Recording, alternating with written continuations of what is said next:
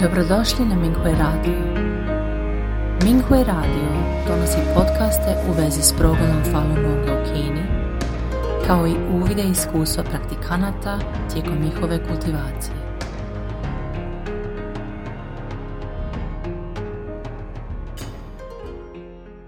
Slijedi članak za dijeljenje iskustva kojeg je napisala praktikankinja Falun Dafe iz Kanade. Pod naslovom Napredak moje čerke i moja kultivacija. Pozdrav učitelju, pozdrav kolegi praktikanti. Ja sam praktikankinja iz Montreala.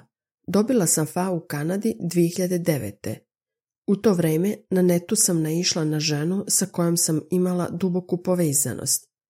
Posticala me da ne vjerujem u laži o samospaljivanju na trgu Tiananmen i da gledam na Falun Gong bez predrasuda. Nakon što sam pročitala Juan Falun, shvatila sam da se ljudi mogu istinski kultivisati i da bogovi i bude postoje. Više nisam verovala u laži partije i krenula sam na put kultivacije. Tokom protekle decenije kultivacije naišla sam na brojne izazove. Na primjer, dobila sam ozbiljne probleme sa kožom ubrzo nakon što sam počela da vežbam. Po celom telu i licu pojavile su se velike mrlje osipa nalik ekcemu, koji su curili i izazivali intenzivan svrab i bol, slično opekotinama. Neprekidno učeći fa i jačajući svoje isprane misli, trebalo je skoro godinu dana da se prevaziđe ova nevolja. Posljednjih godina najznačajniji izazov sa kojim sam se suočila u svojoj kultivaciji su poteškoće moje čerke tokom njenog odrastanja. Srećom, u protekli godinu dana postepeno se oporavila od stanja u kojem je jedva funkcionisala i vratila sreću koja je trebala da ima u svojim godinama. Također je stekla samopouzdanje, značajno poboljšala svoj akademski uspjeh, čak i postigla rezultate iznad 90 i stekla mnogo prijatelja. Ovo je bilo nešto što ranije nisam mogla da zamislim. Želim da podijelim ovo iskustvo sa svima. Prvo, izražavam svoju duboku zahvalnost za učiteljeve saosjećajne aranžmane i drugo, nadam se da moja iskustva mogu pružiti neke smjernice roditeljima i kolegama pratikantima sa sličnim iskustvima. Prvo poglavlje Promjene u mojoj čerki Moja čerka je bila pametno i divno dete od malih nogu. Ona posebno voli da se osmehuje ima nežnu i ljubaznu prirodu. Ona je veoma saosjećajna. Kada je bila mlada, učila je fa, radila vežbe i učestvovala u raznim aktivnostima vezanim za dafu. Uvijek je bila lepo vaspitana. 2019. prisustvovali smo aktivnostima formiranja kineskih znakova tokom njoške fa konferencije. Bio je vreo ljetnji dan, a ona je morala da obuče debelu kabanicu. Sedela je tamo više od dva sata, ne napuštajući mesto, uprkos tome što se mnogo znojila.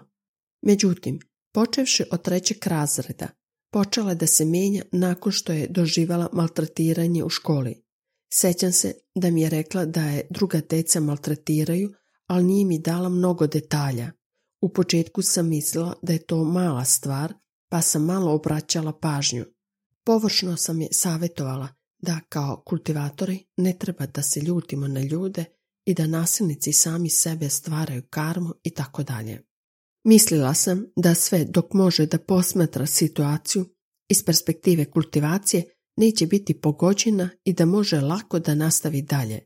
Međutim, previdjela sam njenu sposobnost da izdrži. Ona je veoma osjetljivo dete koje suprug i ja štitimo od njene mladosti i rijetko je doživljavala neuspehe. Ona se snažno oslanja na druge. U petom razredu moja čerka je primljena u lokalnu privatnu školu, poznatu po dobroj reputaciji. Čula sam dobre stvari o njoj, svidala mi se odlična reputacija, strogi menadžment i mogućnost direktnog napredovanja u njihovoj srednjoj školi. Osjećala sam više samopouzdanja u pogledu akademskog obrazovanja i obrazovanja svoje čerke u ovoj školi. Međutim, na moje iznenađenje i dalje je imala poteškoća da sklapa prijateljstva. Prethodno iskustvo maltretiranja učinilo je da je nedostaje samopouzdanja, a ona je oklevala da započne društvene interakcije. Što je još gore, sprijateljila se sa detetom iz problematične porodice koje je ispoljilo nedolično ponašanje.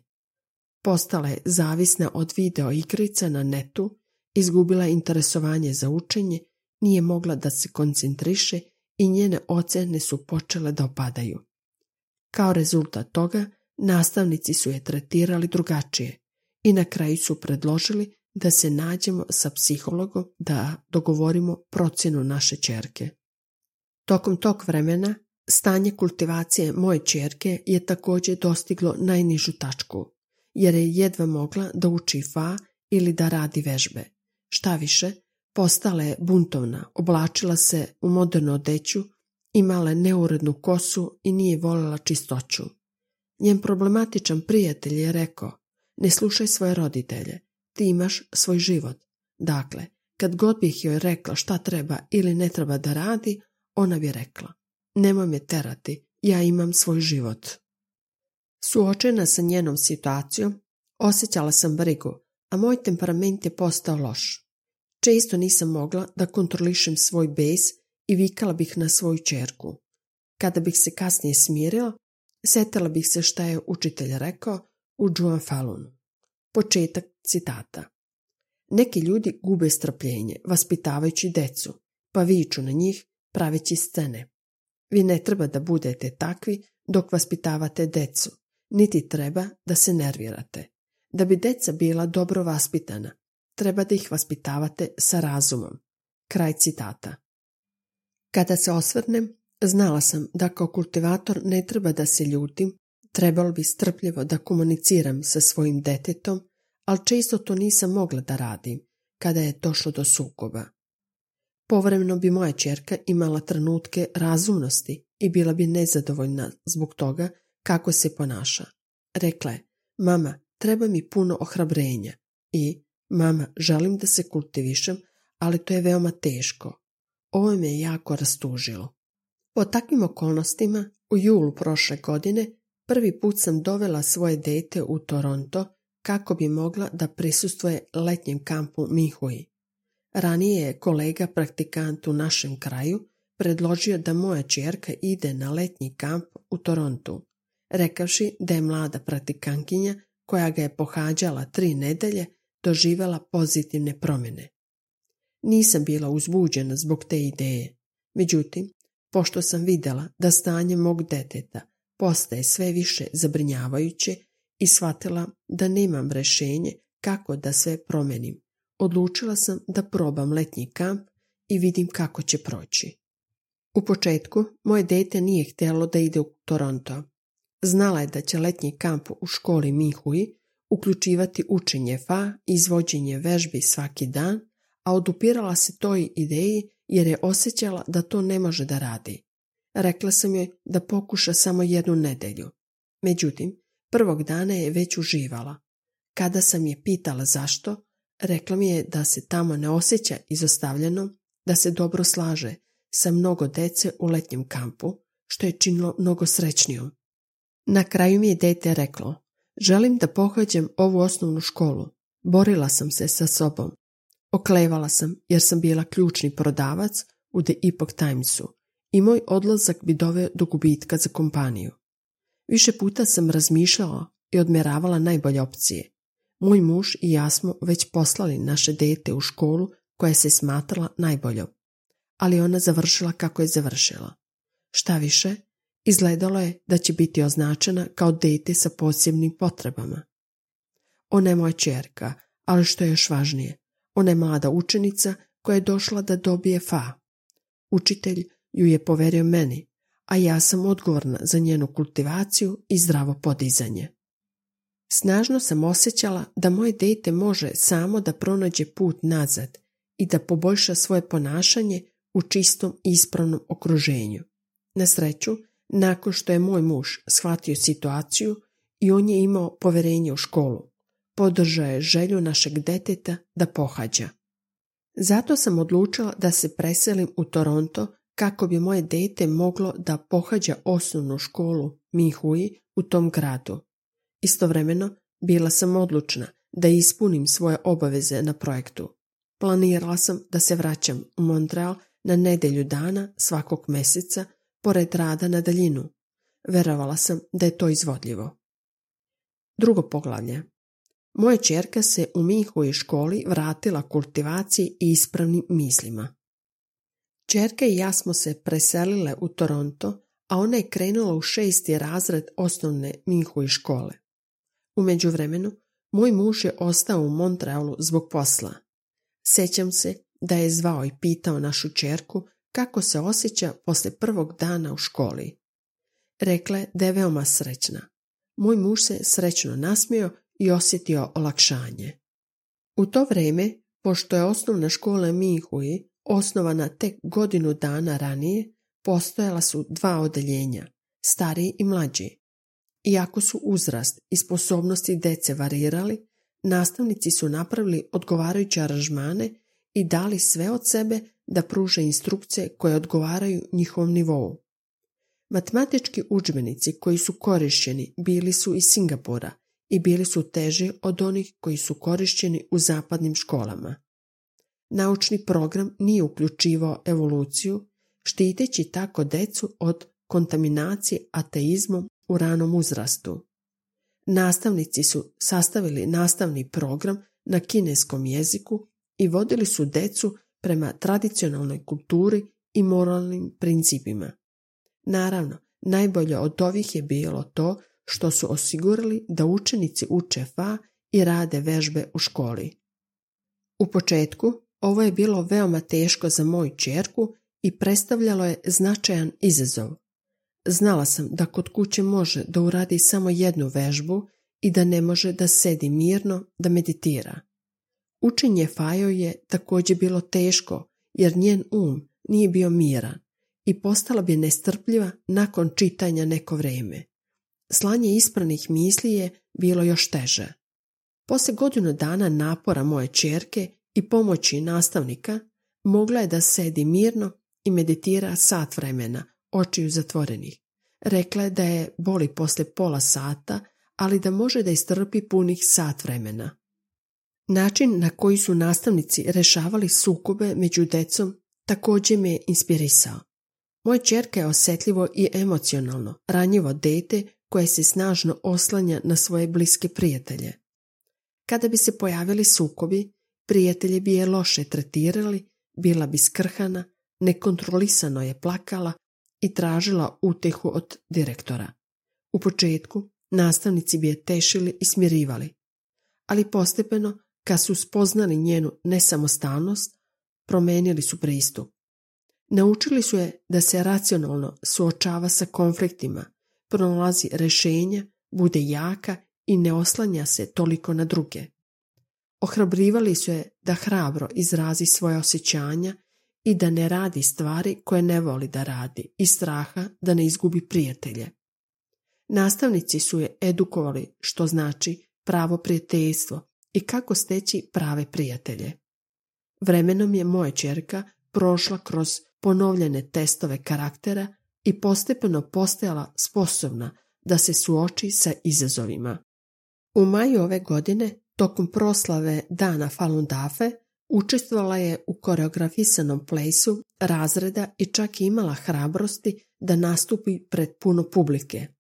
Osvrćući se na to gdje je bila pre samo godinu dana, njena transformacija zaista izgleda neverovatna. Treće poglavlje. Istrajati u dobrom radu na projektu Epoch Times. Ja sam glavni prodavac za The Epoch Times u Montrealu. Tokom godine koju sam provela prateći svoju čerku u školu, odlučila sam da se vraćam u Montreal na nedelju dana svakog mjeseca kako bi se sastala sa klijentima i minimizovala potencijalne gubitke zbog nemogućnosti da ih vidim dok radim na daljinu u Torontu. Ovo je bio izazov za mene. Pre ovoga moja najduža solo vožnja bila je od Montreala do Quebec Citya, tročasovno putovanje koje bi me iscrpilo. Međutim, vožnja od Toronta do Montreala traje skoro 6 sati. Usput slušam deljenje iskustva iz kultivacije, na Mihu i radiju, simfonijsku muziku Shane Yun i predavanje učitelja. Postepeno sam se upoznala sa Rutom i vreme mi je bilo sve kraće. Dani u Montrealu su također bili prilično užurbani i ja bih pronašla načine da se u što kraćem roku sretnem sa što više klijenata. Sećam se da sam jednom uspjela da posjetim 20 klijenata za samo 4 dana i upoznala sam skoro sve klijente koje sam planirala da vidim, od kojih sam neke pokušavala da upoznam nekoliko godina. Pre nego što sam upoznala klijente, tiho sam zamolila učitelja. Učitelju, molim te, dozvoli mi da ih upoznam. Prešla sam ceo ovaj put i nadam se da neće biti uzalud. I začudo, taj određeni klijent mi je izašao u susret, iako se nismo vidjeli godinama. Zahvalna sam na učiteljim saosjećanim aranžmanima i odlučena sam da radim još više i budem dobra u prodaji Epoch Timesa. Tokom cele godine moj muž i praktikanti u Montrealu i Torontu pružili su mi ogromnu podršku i ohrabrenje. Kada sam privremeno napustila Montreal, moje kolege u Epoch Timesu u Montrealu su pomagale da isporuče novine mojim klijentima i upoznala ih umjesto mene. Slično, kada sam privremeno napustila Toronto, pratikanti u Toronto su se brinuli o mojoj čerki ili je moj muž putovao iz Montreala. Moj muž je posrednik u nekretninama i također treba da se sastaje sa klijentima, ali se potrudio da uredi svoj raspored kako bih se mogla vratiti u Montreal da se sastanem sa klijentima Epoch Timesa. I tako smo se svakog mjeseca kretali napred-nazad između dva grada poput Vrteške. Sjećam se što je učitelj rekao u FA predavanje na FA konferenciji u Njorku 2016. Početak citata. Šta god radili, dobro uradite. U procesu dok se obavljaju stvari, ono na šta se gleda je vaše srce, a ne vaš konkretan uspjeh. I dok to radite, vi spašavate ljude. Vaš proces obavljanja stvari je također proces vašeg uzdizanja u kultivaciji. Istovremeno pomaže da se spasi mnošto živih bića. Kraj citata. Ohrabrena time, rekla sam sebi da ću sve od sebe, bez obzira da li ću na kraju potpisati ugovore ili ne. Hvatila sam da sam proces spašava ljude. Dakle, uprkos poteškoćama rada na daljinu i života na dve strane, ipak sam najvećim delom postigla svoje prodajne ciljeve. Četvrto poglavlje. Više učenja fa i kultivisanje srca.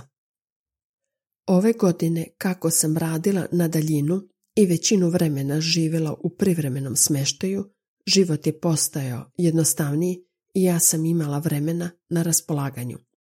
Iskoristila sam priliku da produžim svoje učenje fa, slušam kako kolege pratikanti govore o kultivaciji, razmišljam o problemima i poteškoćama na koje sam nalazila na svom putu kultivacije i identifikujem svoje vezanosti i pokušam da ih eliminišem.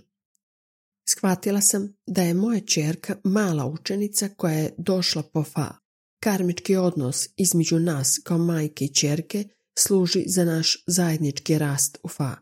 Također sam shvatila da sam u prošlosti nesvesno koristila prinudni i rezultatski orijentisan pristup pod uticem partijske kulture kada je u pitanju školovanje mog deteta.